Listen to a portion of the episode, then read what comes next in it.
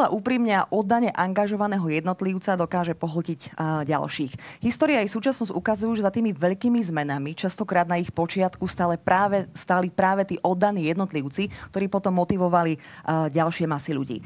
Víziev, ktoré potrebujú v súčasnosti motivovanú masu, je niekoľko. Jednou z nich je určite aj tá klimatická kríza. Ja to osobne radšej už volám radšej výzva. Do akej miery v nej má silu práve jednotlivec? Ako dosiahnuť zároveň aj tie nevyhnutné systémové zmeny uh, z hora? O tom sa porozprávame v dnešnom vydaní a v dnešnej debate Kafe Európa. Sme radi, že nás sledujete. Vítajte, pekný podvečer.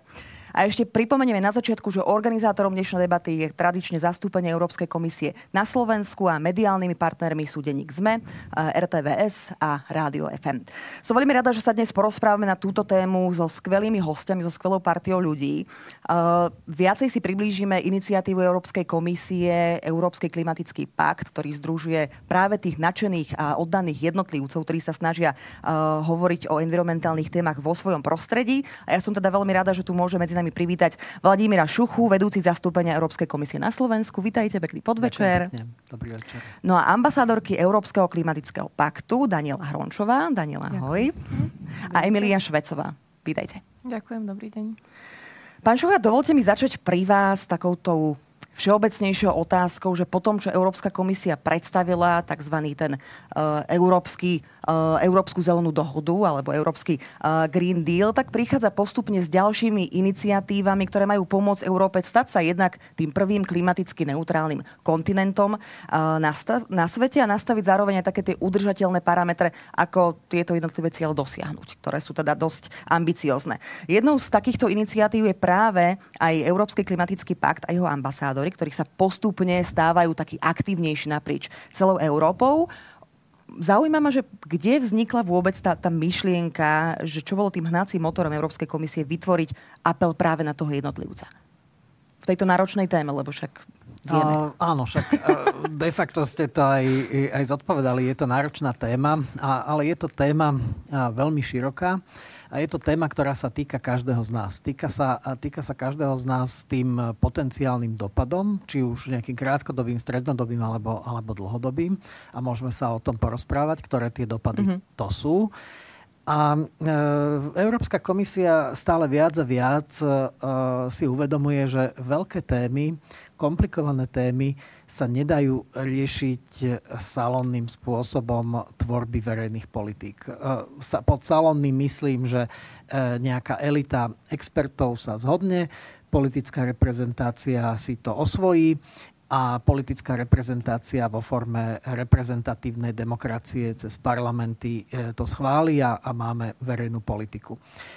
Od toho schválenia, samozrejme, toto je veľmi potrebné a, a deje sa to, len uh, potom tá, tá implementácia, to, aby sa to uviedlo do života, tak na to potrebujeme ľudí. A, a tu, uh, keďže hovoríme o veci, ktorá sa týka každého človeka na Zemi, tak potrebujeme čo najviac tých ľudí. No a preto Európska komisia aj taká pošťuchnutá trošku rôznymi, rôznymi e, aktivistami z celej Európy, sa rozhodla, že vytvorí platformu a to je vlastne ten, tento pakt, kde e, sa dá priestor e, ľuďom, ktorí chcú zdieľať e, vedomosti, poznatky o tejto problematike a ktorí chcú byť akoby takým pojitkom medzi touto, by som povedal, veľkou verejnou politikou mhm. a aktivitou každého jednotlivca. Takže takto vznikol ten pakt a Eh, ja si myslím, že touto cestou pôjdeme eh, stále viac a viac, že tých občanov budeme potrebovať eh, na svojej strane pre mnohé ďalšie komplikované otázky verejnej politiky, ktoré sú spojené s tými veľkými transformáciami, ktorou je digitálna zmena a klimatická zmena. Dámy, som veľmi rada, že sa konečne vidíme aj takto fyzicky, lebo však všetky sme ambasádorky, každá v tej, v tej svojej oblasti. Ja za samozprávy, vy vás spája práve to vzdelávanie, ku ktorému sa dostaneme. Danielka, začneme, začneme pri tebe. Ty si bežný človek ako každý z nás na, na jednej strane a na druhej strane si človek, odborník, profesionál práve v rámci tej oblasti vzdelávania. Si učiteľka na súkromnej cirkevnej škole v Bratislave a keď som si o tebe čo to pozerala, alebo keď som si aj vyzvedala, že čo, čo, čo presne vlastne si zač, tak v otázkach ochrany klíma životného prostredia si začala angažovať práve pri zaujímavej situácii pri výstavbe spalovne odpadov pri meste Šala, kde si teda teda aj otvorene vystúpil ako človek, ktorý teda povedal nahlas, že tak s týmto nesúhlasím a toto nie je to správne, správne riešenie. A povedala si, citujem ťa, že bol to pre mňa impuls konať a začať šíriť osvetu v otázkach klimatickej zmeny a predstavovať ekologickejšie riešenia. Čo pre teba uh, znamená takáto iniciatíva, kde, kde si teda ľudia aj ako ty, ktorí vedia a chcú si buchnúť do toho stola a povedať, že tak takto nie, poďme hľadať iné riešenia. Čo pre teba znamená táto platforma? Prečo si sa zapojila? No, pre mňa osobne to znamená možnosť uh, prepájať sa uh-huh. s uh, ľuďmi, ktorí majú uh, kompetencie k zmene. Uh, je to možnosť nadvezovať kontakty a meniť veci k lepšiemu. Evidentne, evidentne sa ti to aj darí. Povieme si potom viacej o tých projektoch, e, ktorým sa venuješ. Pani Švecová, vy za Slovenské banské múzeum, keď som si pozerala zase ten váš background, tak vy máte aj ten prírodovedecký, teda máte určite aj k prírode, k tým environmentálnym témam blízko. Pracujete v Slovenskom banskom múzeu v Centre marketingu, komunikácie a zelených inovácií, čo sa samo o sebe napoveda tomu, že sa vám musí dariť v týchto témach, ich presadzovať smerom ďalej, aspoň teda z toho, čo som si pozrela. Aby som bola presná, vy ste súčasťou zeleného širšieho týmu, ktorý tvorí uh, klimatický, klimatický pakt. Čo bol ten moment, že ste sa s kolegyňami z múzea rozhodli, že idete do toho a toto je ten spôsob, akým možno môžete aj vy prispieť uh, do tejto debaty? Uh-huh. Keď sme začali budovať koncept Zeleného múzea, čo bolo pred rokom a pol, tak sme sa, áno, kolegyne spojili, ktoré, ktoré spája rovnaká myšlienka, rovnaký hm, postoj v tejto téme. Takže áno, máme zelený tým a ako eh, tým vystupujeme aj ako ambasadorky. No a hm, tým, že sme prví hm, asi na Slovensku, ktorí ktorí chcú byť zeleným múzeum, takže nemali sme nejaké príklady, ktorými mm-hmm. by sme sa mohli inšpirovať, nejaká metodika na to nie je, takže išli sme takou vlastnou cestou a vlastne aj zapojenie sa do tohto paktu bolo z dôvodu hľadať nové väzby, nové, nové inšpirácie, siete, kontakty, informácie a aj zviditeľnenie sa už potom s nejakými našimi výsledkami, ale aj problémami, s ktorými sa stretávame, komunikovať, hľadať, hľadať spoločne riešenia. Čiže to bola tá naša iniciatíva vyhľadať. Pán Šucha, vy ste povedali už na začiatku v princípe, že keď sa majú diať nejaké zmeny a nejaké zásadné zmeny, tak to nefunguje teda len na tej vysokopolitickej úrovni, ale treba tam ten tlak zo spodu, preto aj títo klimatickí ambasádori a ten, táto iniciatíva. Avšak Často si pri, tých, e, pri tom apeli na silu jednotlivca, ktorá je bezpodmienečná, jednoznačne dôležitá a silná, sa aj mnohí z nás dostávame do takej situácie, že ale veď nie všetkého sme schopní, nie všetko naozaj dokážeme, nech sa akokoľvek snažíme v tých svojich oblastiach a častokrát sa, sa nás pýtajú, že prečo to robíte, akože veď to, pokiaľ sa nezapoja tých hore, tak to nemá zmysel. Ehm, kde je podľa vás taká tá hranica medzi tým, že čo naozaj ten jednotlivec aktívny vo svojej profesii oblasti dokáže zmeniť a kde už je nutné hľadať cesty a komunikovať s tými vrcholovými politikmi, ktorí obrazne povedané majú tie kľúče od myšačky a bez ich vyjadrenia a bez ich pomoci sa už ďaleko asi potom ani my nedostaneme. Kde je tá hmm. hranica? Ja, ja si myslím, že tá hranica neexistuje. Že to vlastne ten, ten, jednotlivec, ten jednotlivec je vlastne všemocný, len si to musíme uvedomiť. Keď dovolíte, keď sa vrátim niekde mm-hmm. do 70. rokov, 60. rokov, e, obrovská industrializácia v Európe, v Spojených štátoch, e, e, povojnový boom netušili sme o environmentálnych veciach. A to boli aktivisti, ktorí na to upozornili, upozorňovali dlhú dobu. Najskôr boli považovaní za nejakých takých úplných bláznov, ktorí rozprávali, ale ten tlak vlastne vytvoril a vytvoril politiky. Dám vám jeden príklad akoby úplne novej oblasti. Hovoríme veľa o plastoch, hovoríme o mhm. recyklácii. Už menej sa hovorí, aj keď v týchto možno, že posledných mesiacoch, dvoch rokoch trošku viac sa hovorí o mikroplastoch, o nanoplastoch. Ehm, ktoré sú neuveriteľne nebezpečné pre ľudské zdravie, lebo sa nám môžu dostať do potravinového reťazca. Ehm, mnohé plasty, ktoré v rámci greenwashingu máte napísané, že sú kompostovateľné, no oni nie sú kompostovateľné, oni sa vám len stratia z očí, ale sa z makroplastu zmenia na mikroplast. Mhm. A ten mikroplast sa môže dostať do rastlín, do živočíchov a potom aj nakoniec do, do človeka.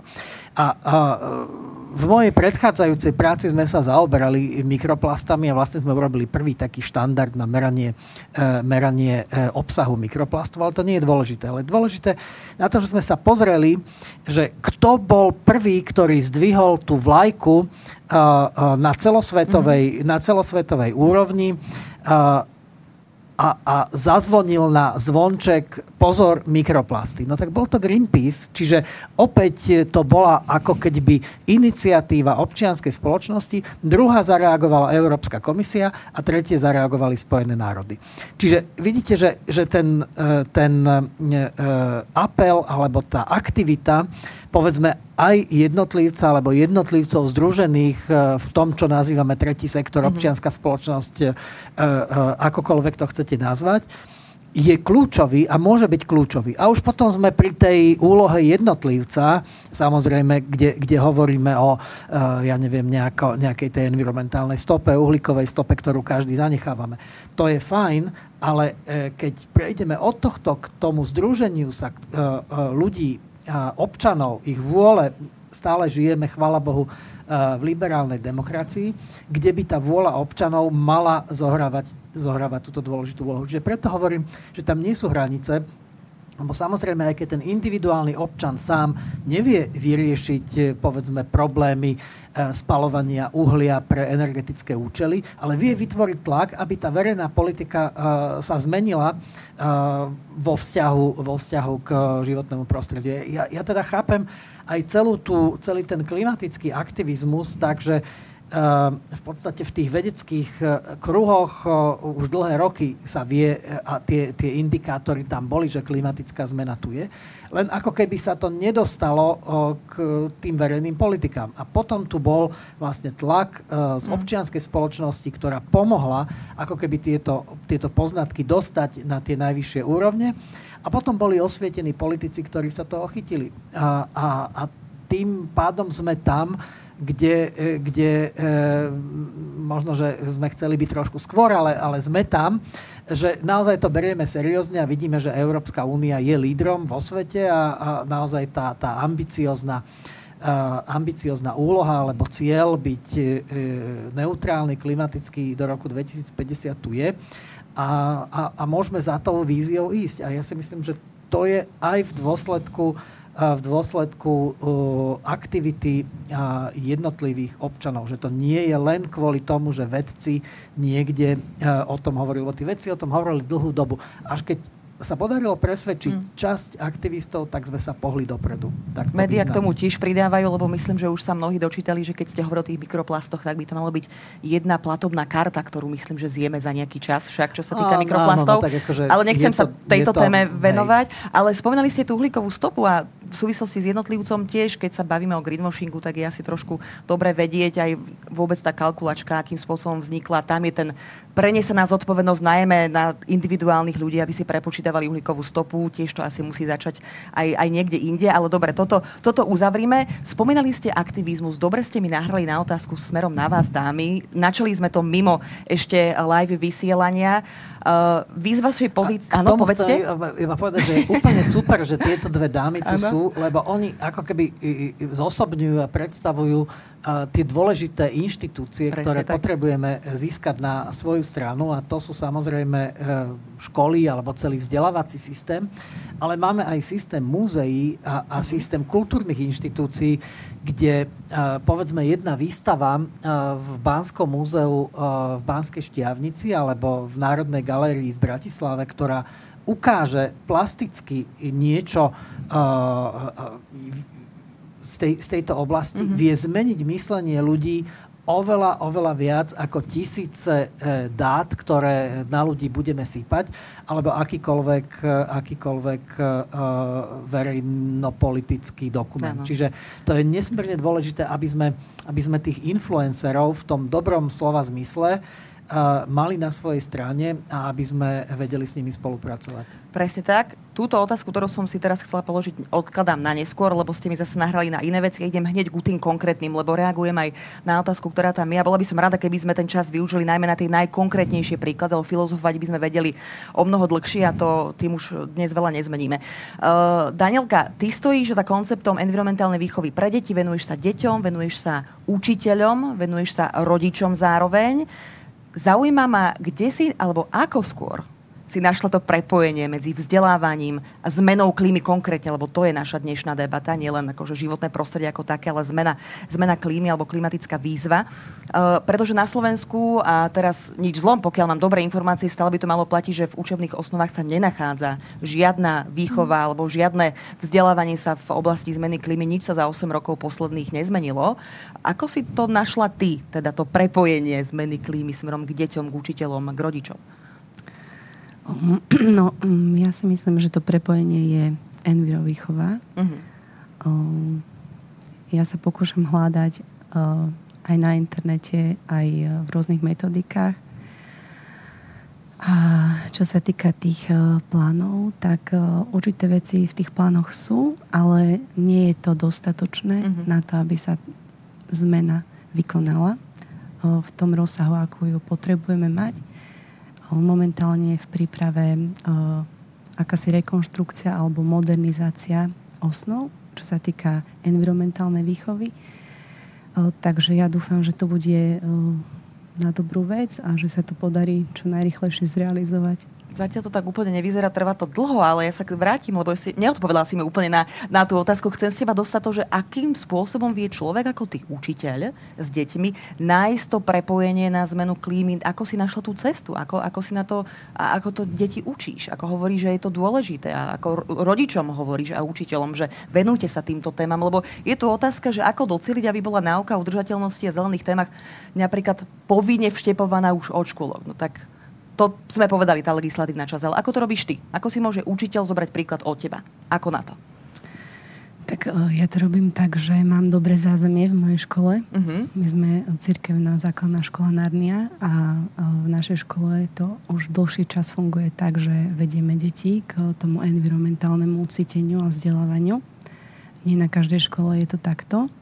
Takže e, ja to robím tak kvôli tomu, že som na tej mojej konkrétnej škole, ale čo sa týka ostatných škôl, tak mám informácie, že to tam tak dobre nefunguje. Uh-huh. Niekedy nemajú ani metodikov, nemajú pomôcky, nemajú vzdelávacie materiály. Takže ja očakávam, že sa to v blízkej budúcnosti zmení a že budú lepšie motivovaní tí učiteľia aj na tých štátnych školách, tomu, aby tá zmena teda mohla no, prebehnúť, uh-huh. aby tá zmena klímy bola o, lepšie komunikovaná.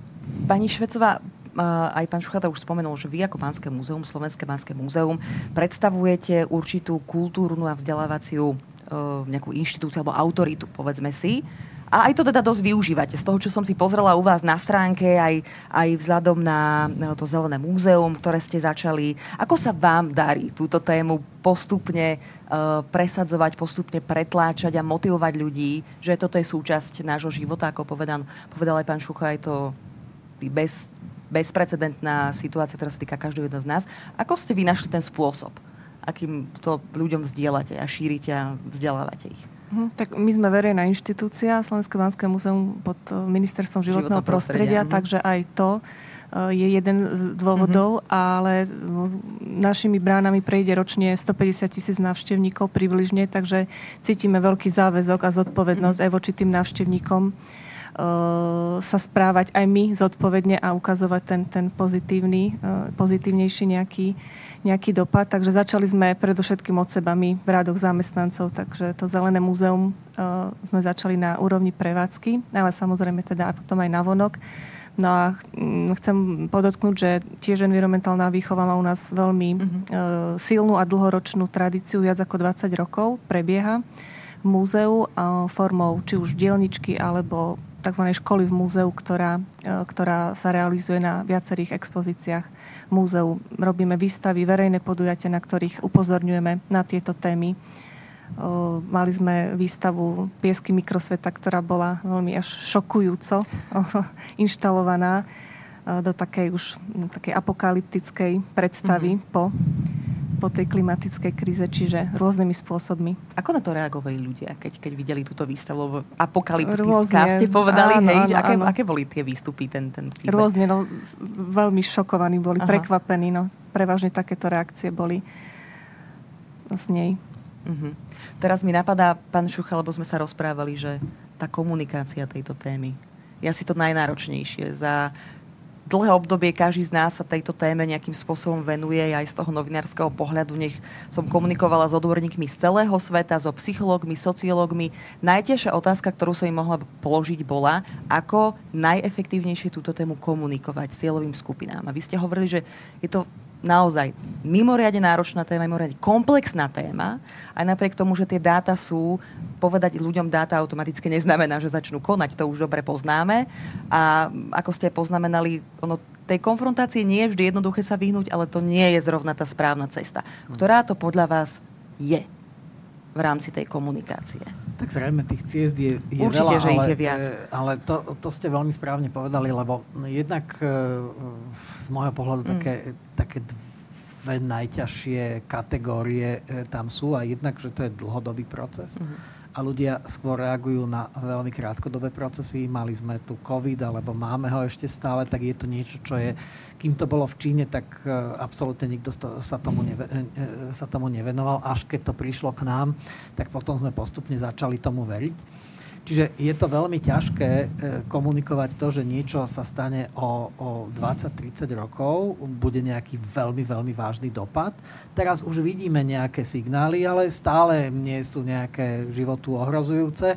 A, ale vieme, že musíme konať dnes, lebo, lebo je, to, je to dlhodobý proces. Čiže to je jedna, e, jedno také nešťastie komunikačné a druhé komunikačné nešťastie sú tie, sú tie teploty Uh-huh. Lebo, ja neviem, dnes je 19-20 stupňov, včera bolo 22, 24, akože ten rozdiel. Čiže je veľmi ťažké odkomunikovať komplexnosť priemernej teploty globálnej na Zemi uh-huh. od lokálnej teploty, ktorú meriame dnes ráno alebo včera večer. Čiže to sú akoby také, také tie úskalia, močiare, do ktorých môžeme zapadnúť. Z môjho pohľadu, čo, je, čo mne sa osvedčilo, Uh, tak sú dve veci. Jeden je taký trošku vedecký a druhý je umelecký. Vedecký je v tom, že existuje celé také, e, ta, celá taká oblasť vedná, ktorá sa volá uh, behaviorálne vedy. Čiže vedy o správaní sa mm-hmm. človeka. Čiže my potrebujeme e, naozaj ako keby sa dostať do hlavy človeka a v, vyskúšať si, vyexperimentovať, čo najlepšie funguje lebo ako tie apokalyptické veci nemusia fungovať. Môžu fungovať niekedy kontraproduktívne. Ja nehovorím, že tak fungujú, len, len ako pri tej komunikácii potrebujeme mať takéto podklady.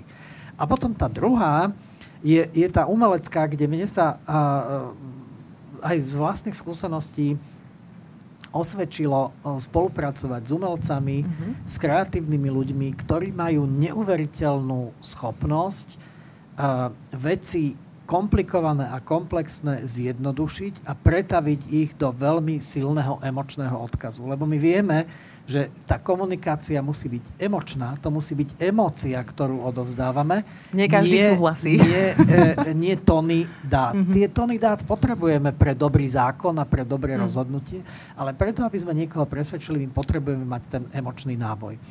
A v tom samozrejme e, umenie je, je super. E, čiže e, čím viac zapojíme múzea, čím viac zapojíme umelcov. Ja som napríklad v Taliansku, je také múzeum moderného umenia v Ríme, Maxi sa volá. Mm-hmm. A raz ma tam pozvali a medzi inými rôznymi výstavami tam bola výstava o energetike. Tak predstavte si, že v Múzeu moderného umenia máte výstavu o energetike. A ja keď som tam prešiel cez niekoľko tých sál, tak jednoducho vy to všetko pochopíte. Mm-hmm. Akože tie, to umelecké Povedz stvárnenie... Príklad, čo, čo tam bolo také uchopiteľné? To, sa, to, to je veľmi ťažko, lebo to je emócia, tak je to veľmi ťažko, mm. uh, ťažko uchopiť. Bolo tam, boli tam na, uh, vysvetlené, uh, povedzme, princípy uh, tepelných čerpadiel, mm-hmm. čo keď vám budem vysvetľovať, Zem, vzduch, ani ja to možno, vzduch, že som, neviem, čo? som to, by som to nevedel poriadne vysvetliť. Čiže alebo, alebo nejaká cirkulácia CO2 mm-hmm. a, a rôzne iné veci, ktoré boli vo veľmi vizuálnej forme. A ja som si hovoril, pane Bože, keby sme takéto vedeli robiť a, a robili viac, tak by sme mali oveľa, oveľa ľahšiu komunikáciu. A to ma doviedlo v mojej predchádzajúcej funkcii v Európskej komisii k niečomu, čo sme urobili taký, taký Art and Science Festival. Mm-hmm. Každé dva roky a opäť to malo obrovský, obrovský dopad. E, nebolo to len na klimatickú zmenu, bolo to aj na klimatickú zmenu, ale mali sme to aj na, povedzme, na úlohu umelej inteligencie. A v spolupráci s umelcami, a kvalitnými umelcami sme boli i schopní vytvoriť e, také, takú výstavu mm-hmm. alebo také podujatia, ktoré potom chodili po všetkých možných miestach v Európe a mali veľký impact. Takže povedzme, toto by mohli byť také, e, také cesty, e, kde by sa to, kde by, kde by, kde by sme vedeli, kde by sme vedeli ľudí oveľa viac dostať na svoju stranu. Ono, odborníci celosvetovo hovoria, že tá správna dávka alebo to správne namiešanie tých ingrediencií, že fakty, zrozumiteľné, jednoduché a dávka emócií, taká, ktorá sa človeka naozaj že dotkne. A teraz otázka na vás, dámy, ale nie úplne že smerom k, k ľuďom, ako k uh, publiku, ale k tým ľuďom okolo vás v práci. Pretože dobre vieme, rovnako z nás každý má skúsenosť, že aj v tom veľmi blízkom prostredí pracovnom. Nie každý je nadšený, že ste sa stali súčasťou klimatického paktu a ambasádorka. Vôbec, že sa venujete tejto téme ako takej. Uh, my hovoríme o tom, že je to výborné stať sa klimatickým ambasádorom samozrejme, ale nie každý je nadšený v tom úzkom prostredí. Akým spôsobom využívate možno tam empatiu, alebo, alebo tie fakty, alebo čo je ten nástroj komunikačný, keď akým, akým ako kolegom poviete, že ale toto je tá cesta, ja som presvedčená, že to správne, uh, poďme do toho, pridajte sa, podporte ma, alebo ja si pôjdem svojou cestou a proste možno sa pridáte o rok, o dva, o tri, lebo bavili sme sa, že ono, tá konfrontácia úplne nemá zmysel. Danielka, ako to máš ty? Tak v mojej práci sa snažím eh, všetko robiť nenásilne. Takže... To musí eh, byť ťažké niekedy, ale...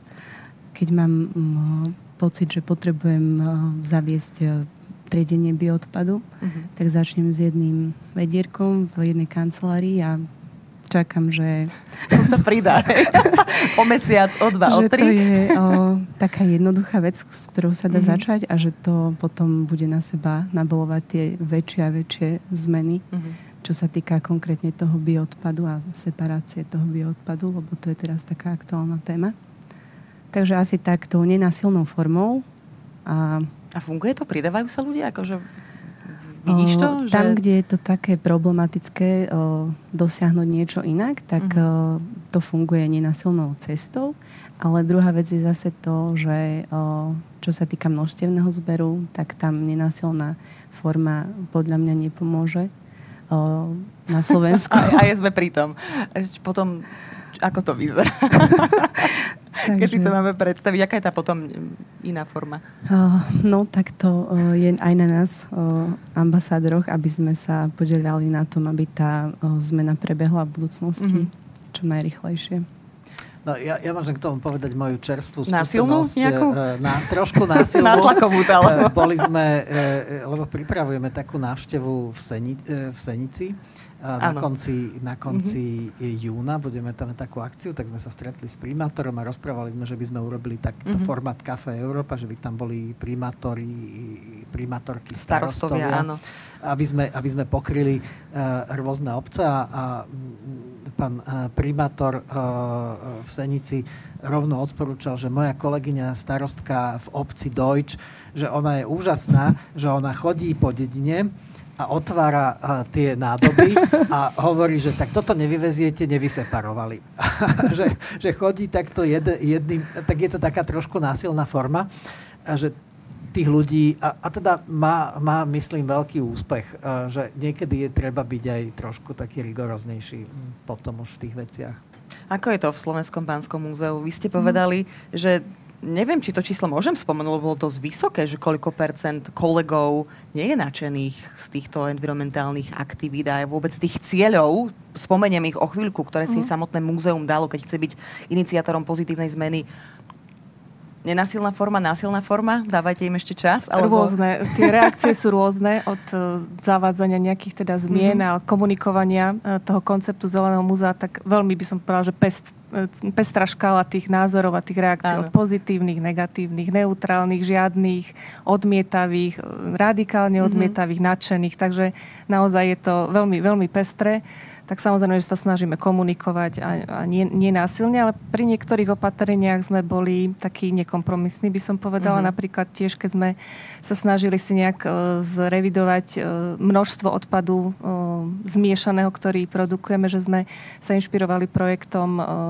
Kancel bez koša uh, spoločnosti mm-hmm. Incien, že sme sa teda inšpirovali a tiež sme si chceli minimalizovať a znížiť to množstvo uh, zmiešaného odpadu, tak sme jednoducho zobrali tie tie koše z kancelárií a zobrali sme ich s tým, že, že uh, tu máte nádobku alebo krabičku, do ktorej si ten odpad dáte a sami si ho po pracovnej dobe dotriedite. Takže Takže, takže ale, veľmi, veľmi motivujúce. Ale bolo to úspešné, bolo to úspešné a nezaznamenali sme reakciu, že chcem to naspäť, mm-hmm.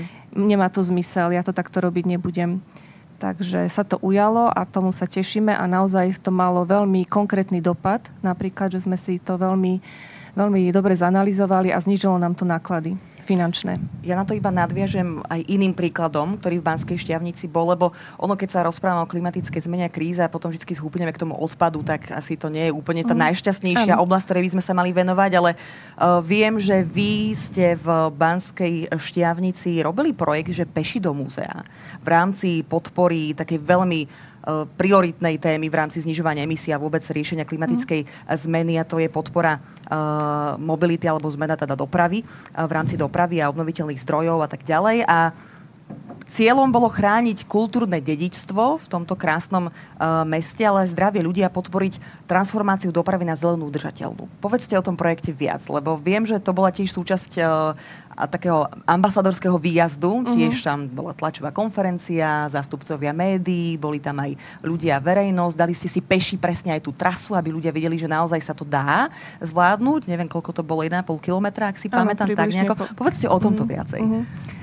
Áno, dali sme si takýto projektový zámer, ktorý bol podporený, takže získali sme podporu od oblastnej organizácie cestovného ruchu a ide o to, že sa snažíme ľudí pritiahnuť do našej najnavštevovanejšej expozície Banského mm-hmm. múzea v prírode bez, bez auta. Teda keď sú v centre, aby to auto nechali na jednom zo záchytných parkovísk a presunuli sa do skanzenu pešo. Navrhli sme alternatívnu trasu. Ide o to, že e, keď prídu do skanzenu, ktoré je veľmi vyťažené kapacitne, tak zistia, že nemajú kde zaparkovať, lebo tie kapacity parkovacie jednoducho nestačia. Mm-hmm. Takže aj tak musia vyhľadať to záchytné parkovisko, auto nechať tam a potom ísť. Avšak no, nebezpečnou cestou, po ktorej chodia auta, no a to, to sme chceli teda e, zmeniť, takže sme navrhli alternatívnu trasu, ktorá vedie takou pokojnou uličkou, bezpečnejšou, čistejšou, mm-hmm. nie hlučnou a tak ďalej. A na nej chceme upozorniť tiež na nejaké zaujímavosti, či už historické alebo z histórie baníctva, ponúka krajšie výhľady napríklad na mesto. No a to je teda cieľom projektu vyznačiť túto cestu, spraviť k tomu nejaký plánik, mm-hmm. navigačnú mapku a týmto vlastne odľahčiť aj tú, tú automobilovú dopravu. No je to v riešení a veríme, že, že v začiatku teda tej hlavnej turistickej sezóny to už budeme mať spustené.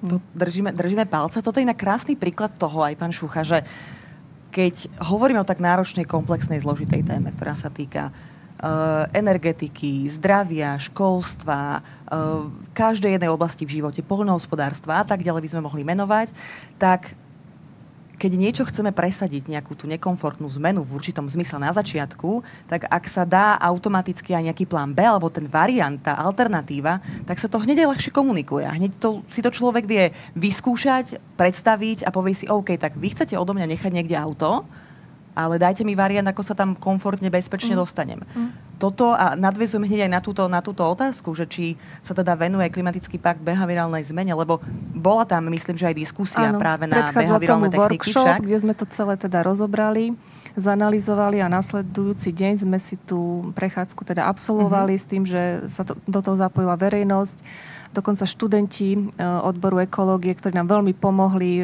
robili dotazník, e, pozerali sa na to očami občana, navrhovali tam sami nejaké záchytné body, čo by bolo treba označiť, zlepšiť, čo poznali. Mm-hmm. Takže bolo to veľmi, veľmi prínosné. E, nakoniec sme si robili takú mapu pojmovú, kde sme si opäť vyznačili pozitíva, negatíva, návrhy na zlepšenie. Čiže veľmi nám to pomohlo aj vďaka tomu podujatiu, že sme to takto mohli lepšie zanalizovať a pripraviť sa už pred samotnou realizáciou.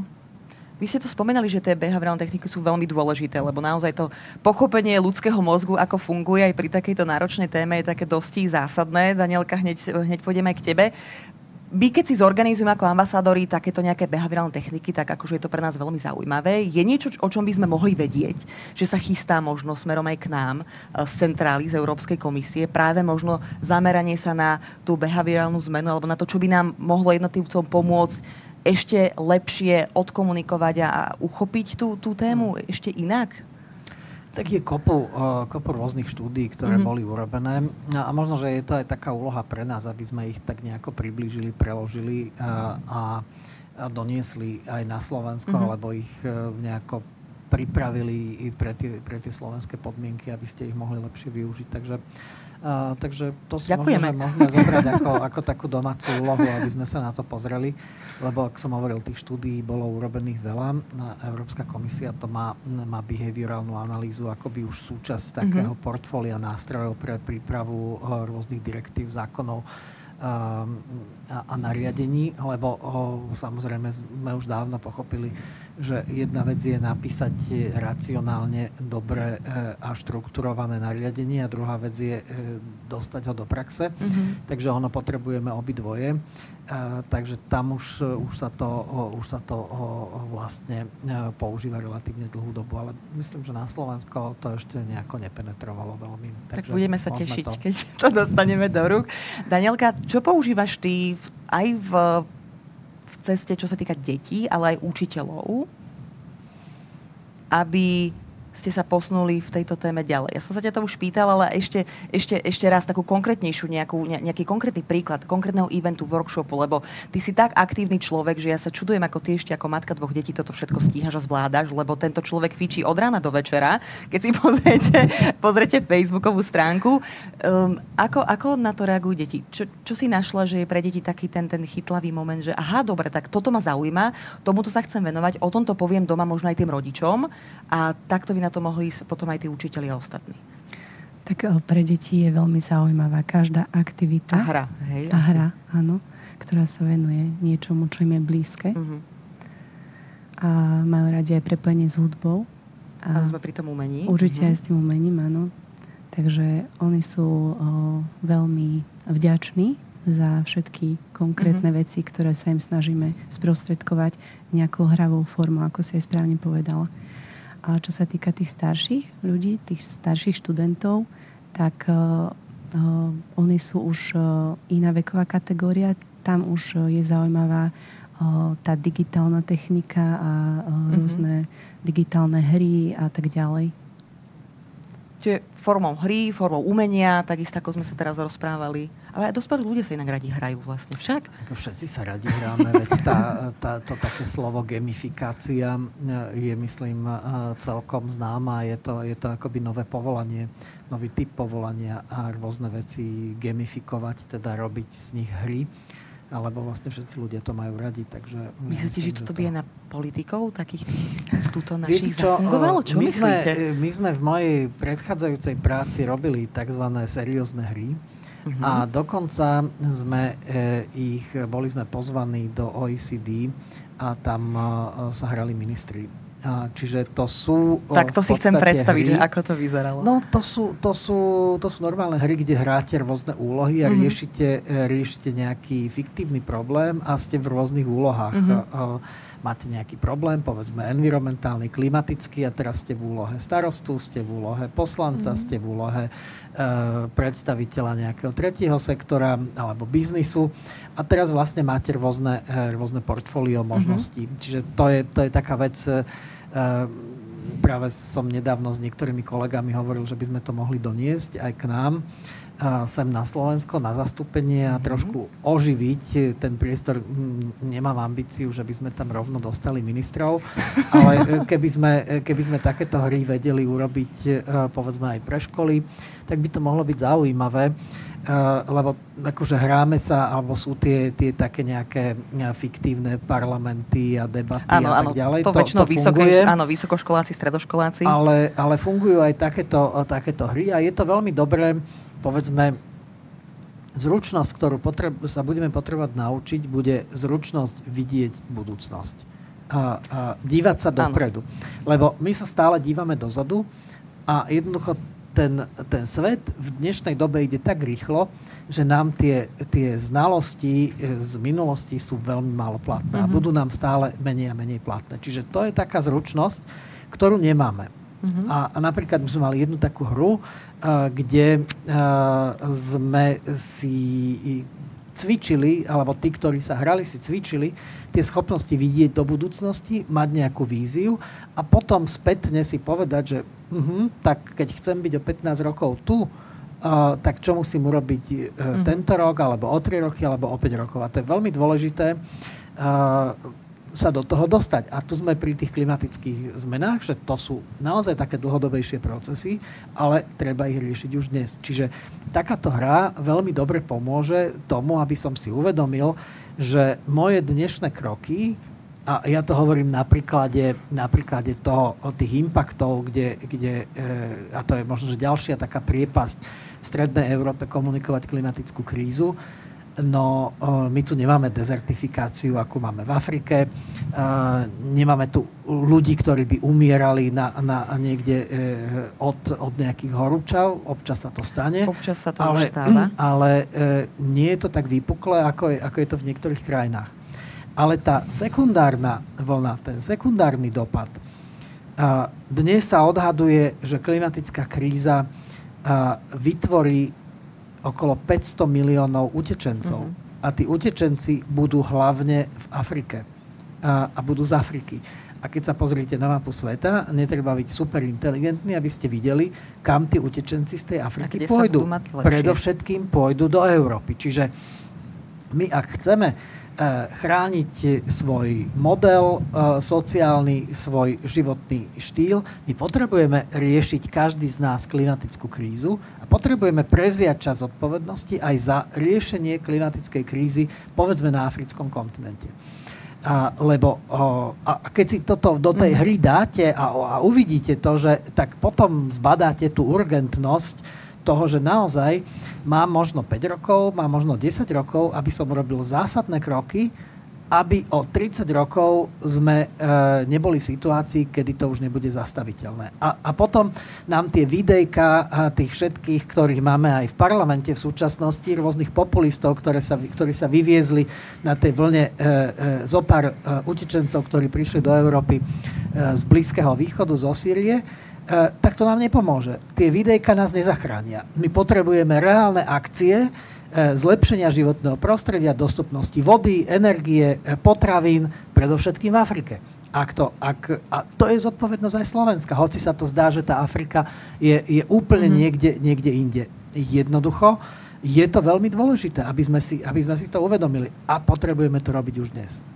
Vy si teraz dali do toho veľmi veľa takých elementov, ktoré, ktoré sú podstatné, ale chcela by som vypichnúť možno, možno tú jednu, že veľký pozor si musíme dávať a mali by sme si dávať, na čo odborníci upozorňujú pri tých zmenách teplot, na tzv. new normal, taký ten nový normál, že tie zmeny sa dejú tak kolísavo, že sa na ne začneme zvykať a už pre nás bude ťažko o chvíľočku, ako sme doteraz mohli možno hovoriť, že aha, tak tu máme e, tie tropické noci, keď je pár dní po sebe nad 25 stupňov večer, potom tie veľké heatwaves, tie horúčavy, lebo ľudia sa to začnú zvykať a keď sa bude hovoriť viacej o tom, ako sa prispôsobiť a namiesto toho, aby sme riešili príčinu, tak potom to bude mať zase stiažené v našej komunikácii. Ale ja chcem nahrať teraz, eh, pani Švecová, smerom k vám. Pán Šucha spomínal tú schopnosť vidieť budúcnosť a takú tú prípravu na, na takú tú dlhodobejšiu nejakú stratégiu. Vy ste v rámci deklarácie, že Múzea pre budúcnosť postavili takú nejakú víziu na štyroch pilieroch. Že podpora klimatických štrajkov, komunikácia s verejnosťou, transformácia vlastných inštitúcií a záväzkov uhlíkovej neutrality do roku 2040 a zvyšovanie povedomia v rámci vlastných sietí. Uh, vy ste si teda, ak tomu rozumiem správne, touto deklaráciou dali reálny záväzok do toho roku 2040. Chcete vy ako Slovenské banské múzeum dosiahnuť tú uhlíkovú neutralitu? Rozumiem tomu správne? Áno, to bol jeden zo záväzkov, aby sme sa mohli zapojiť uh-huh. a mhm. teda prijať tú deklaráciu, že sa teda zavezujeme byť do roku 2040 uh-huh. uhlíkovo neutrálny. Dali sme si vypracovať e, uhlíkovú stopu Inštitútu environmentálnej politiky. Máme ju. Uh, boli tam teda nejaké vstupné dáta, ktoré sme poskytli a z toho teda nám vyšiel, vyšiel prepočet a opäť číslo, ktorým môžeme znižovať, alebo teda opatrenia, ktorými môžeme znižovať si tú svoju uhlíkovú stopu. Vymenujme si, buďme konkrétni. Ako sa môžu inšpirovať od vás? Čo sú pre vás tie konkrétne kroky, akým viete znižovať uhlíkovú mm. stopu a šetriť samozrejme uh, aj uh, energie a zároveň aj financie samozrejme? Tá súčasná metodika e, toho inštitútu je postavená na tom, že, že sme poskytli vstupné dáta týkajúce sa teda spotreby. Mm-hmm energii, ďalej možnosti znižovania, teda nejakej energetickej náročnosti našich budov, ďalej doprava, no teda vozový park, letická doprava, ako ju teda využívame. No a vyšlo nám z toho, koľko teda stromov máme vysadiť uh-huh. ročne na to, aby sme túto stopu znižovali. Čiže tak je tá metodika postavená. Uh-huh. Ak som sa správne dočítala, tak bola tam taká ešte poznámka, že snaha o podporu obnoviteľných zdrojov energie zatiaľ nie je úspešná. Uh-huh. Čo, pre, prečo?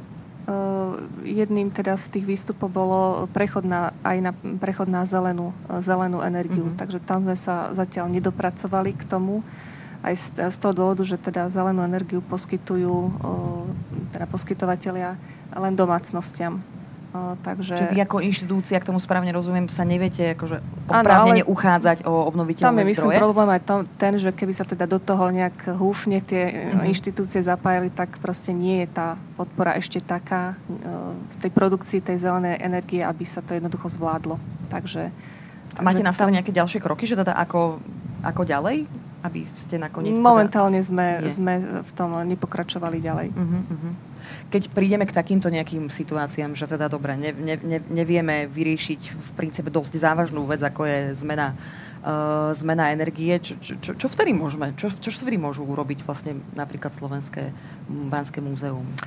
Viete, Pod zaštitou ministerstva životného prostredia. Ja vám, ja vám prezradím takú našu debatu, o, ktorá Tajnu? bola interná dnes do obedu. Do obedu sme mali taký briefing aj s ambasádormi a ambasádorkami.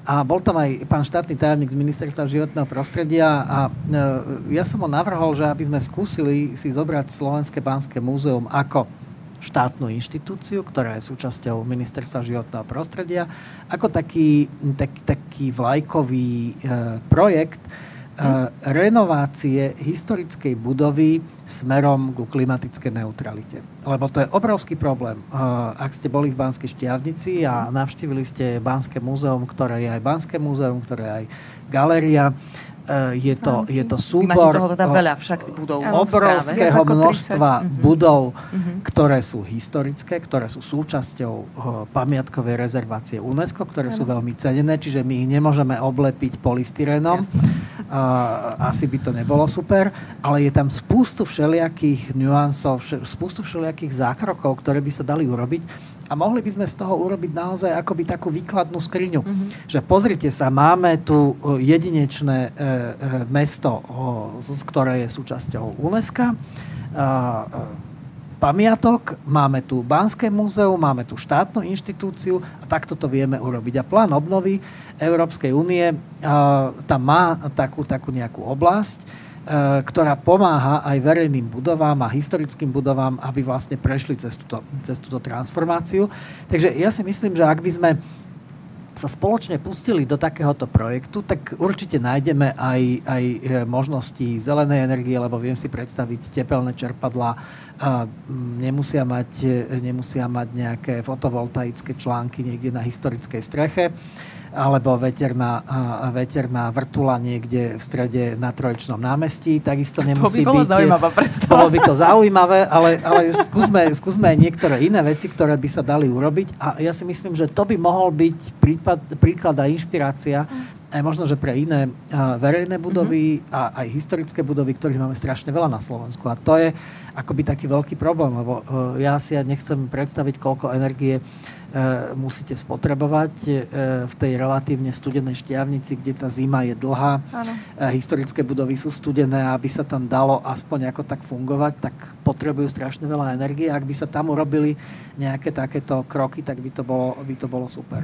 Ono vôbec aj tá obnova, aj energetická efektivnosť budov a táto obnova budov všeobecne je veľmi veľkou súčasťou v rámci znižovania emisí všakže. A toto je výborné aj na tomto stretnutí, na tom, že sme tu spolu, lebo viem, že pani prezidentka spustila nedávno projekt, aj prezidentská zelená pečať, ktorá práve sa venuje uh, podpore obnovy verejných budov pod mm-hmm. správu, teda ktoré aj štátu, aj, aj samozpráv. Takže to je super, že sa vieme prepojiť a možno mm-hmm. sa aj do tohto no, nejak spoločne zapojiť. A ona je sama vlastne príkladom, sama, presne tak. Sama išla príkladom, že prezidentský palác takisto chcú, chce byť uhlíkovo neutrálny. Je to historická budova. Mm-hmm. No tak Banské múzeum si môže dať partnerstvo s tak sme to vymysleli. A, a, aj, aj tam sme sa inšpirovali na začiatku, ano. že sme vedeli, že oni si dali spraviť ten prepočet. A tiež to nie je jednoduché. Mm. Aj to Chcem len pripomenúť, že tých budov máme naozaj veľa, 30, viac ako 30. Uh, veľká časť z nich sú národné kultúrne pamiatky a máme zodpovednosť za ich správu, za ich uchovanie, máme v nich uložené zbierkové predmety, sú to naše expozície, mm. depozitáre, takže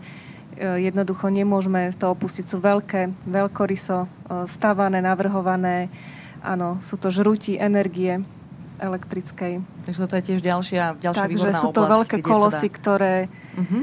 ktoré toho teda pohltia, pohltia veľa. No a pri súčasnom náraste cien energii je to Presne. teda Ďalší dobrý argument. Ale keď by sa to podarilo, tak by mm-hmm. to bolo úplne, úplne super, lebo by sme sa všetci spoločne strašne veľa naučili na tom. Mm-hmm. Lebo samozrejme by tam bolo tisíc prekážok, mm-hmm. lebo čo budova v Štiavnici, to samostatný ano. nejaký problém alebo, alebo výzva lebo každá je iná, Presne každá tak. má uh, svoju históriu, históriu. Čiže to nie je také jednoduché, že budete mať jednu mustru a teraz šup Určite uh, celú tak, šťavnicu uh, zrekonštruujete. Mm-hmm. Čiže všetko musí mať individuálny prístup. Takže to by bola obrovská studnica a, a prečo nie? Mohli by sme byť príkladom aj pre, pre Európu. Mm. Uh, pre zvyšok, uh, lebo takých historických budov, historických pamiatok je po Európe veľa. Ak by sa to podarilo v Štiavnici, tak by to, tam ľudia nemuseli chodiť len kvôli tomu, že je pekná, že je to UNESCO. Ale aj sa inšpirovať. Uh, ale sa aj inšpirovať a mohli by tam prísť odborníci. Takže keď chceme priniesť život mm-hmm. do Banskej Štiavnice aj iný ako turistický ruch, mm. tak toto je, toto je perfektná My sme cesta. tu vymysleli inak toľko vecí, že no, vidíte, teším, akože že my si, takto si to môžem zapisovať, no, že domáca úloha číslo Viete 1, ja 2, 3, 4. Že, že to bude na internete, e, bude záznam z toho, takže sa asi dá vrátiť, ak to to, je, to, to určite áno. Chcem sa ale vrátiť aj ja ešte, Danielka, aj k tebe, lebo predsa len ten príklad na obnove budov uh, je trošičku iný ako nejaký príklad uh, konkrétny v, v školstve. Zase sa k tomu chcem vrátiť, lebo vieme, ako je školstvo na Slovensku podimenzované finančne, uh, personálne a tak ďalej. Vieme, že spomenuli sme, že toto nie je stále tá prioritná téma. Každý učiteľ, ktorý chce, tak sa musí predrať tými uh, bariérami, ako to tým deťom vysvetliť, ako získať získať podporu od, od e, školy alebo od samozprávy. E, čo je pre teba taká najväčšia bariéra? Že by sme možno tiež prišli na nejakú zaujímavú vec, že ktorá by Víte pomohla. Čo, je to už... Či? No, dobre, však necháme. Hej, hej, že aby ja sa aj Danielka dostala k slovu, ona sa tak teší, že čo sme tu všetko povymýšľali, ale, ale povedz, že čo je pre teba také, že čo by sme mohli napríklad teraz nájsť, nejaké riešenie teda, lebo nám to i celkom ide. Čo sú tie najväčšie bariéry, kde máš ty alebo vnímaš ten problém?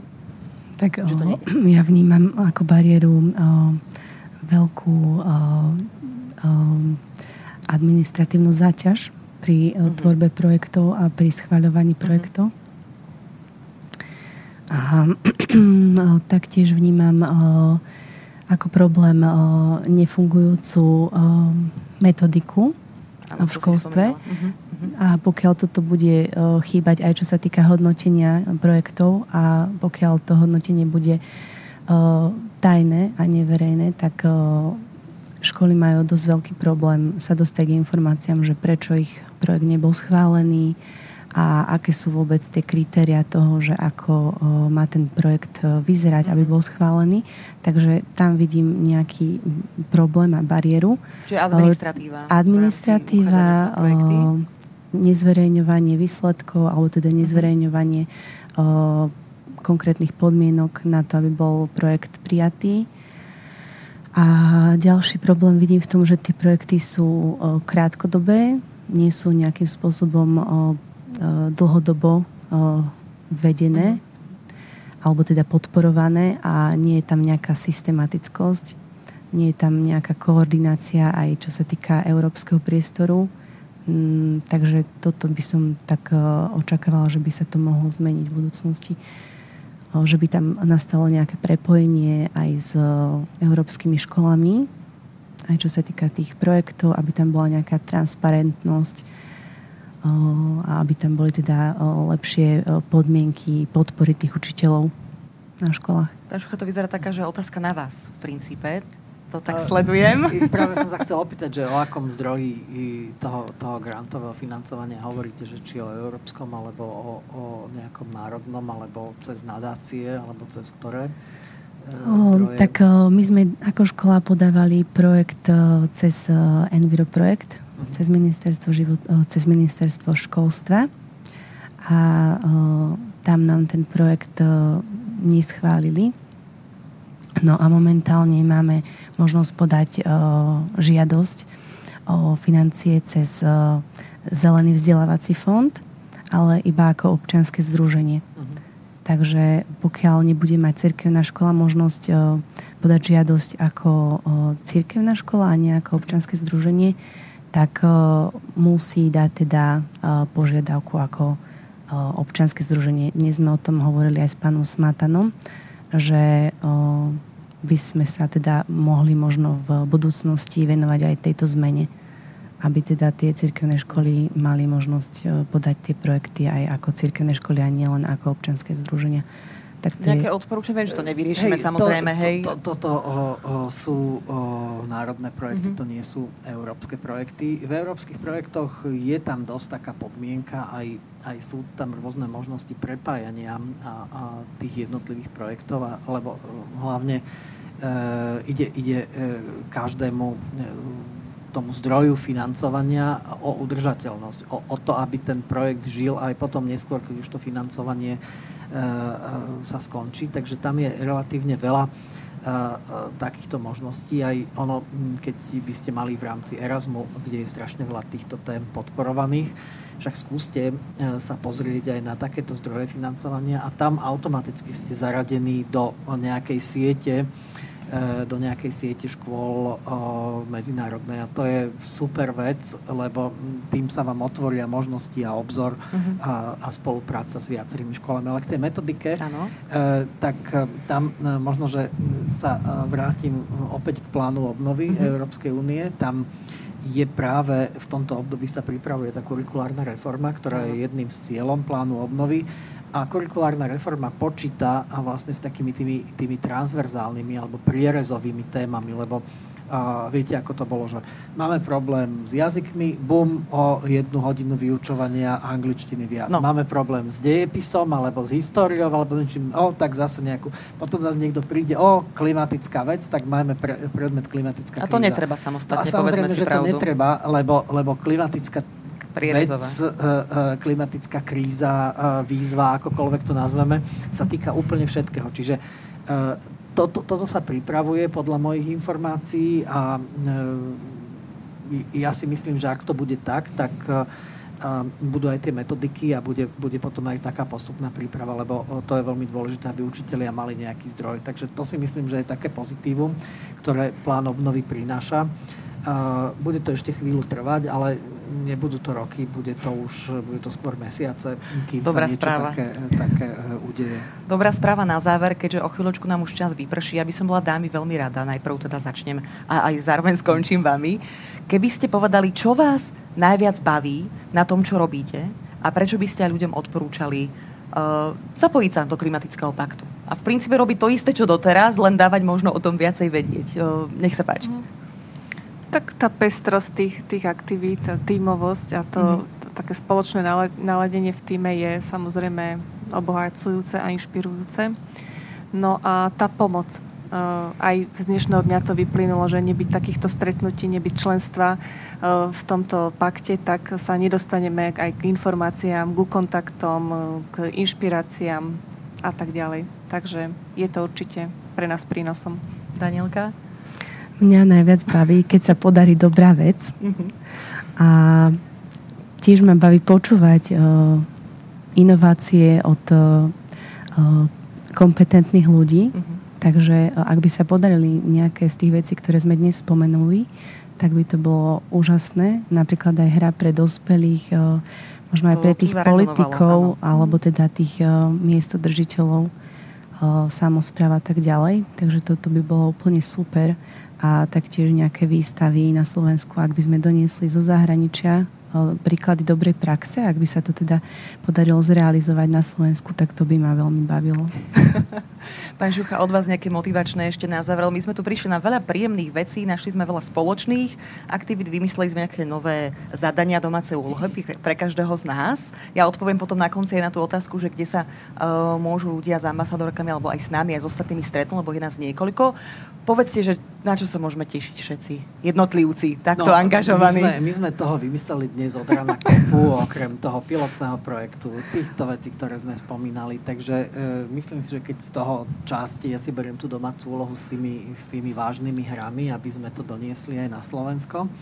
Takže ja si myslím, že je, je, je kopu veci, ktoré, e, ktoré vieme, môžeme urobiť a to ukazuje uh, tú potrebu o, toho priestoru pre diskusiu. Mm-hmm. Lebo o, jeden, z, jeden z cieľov toho paktu o, je o, prepájať ľudí a to je, to je zmysel inovácií.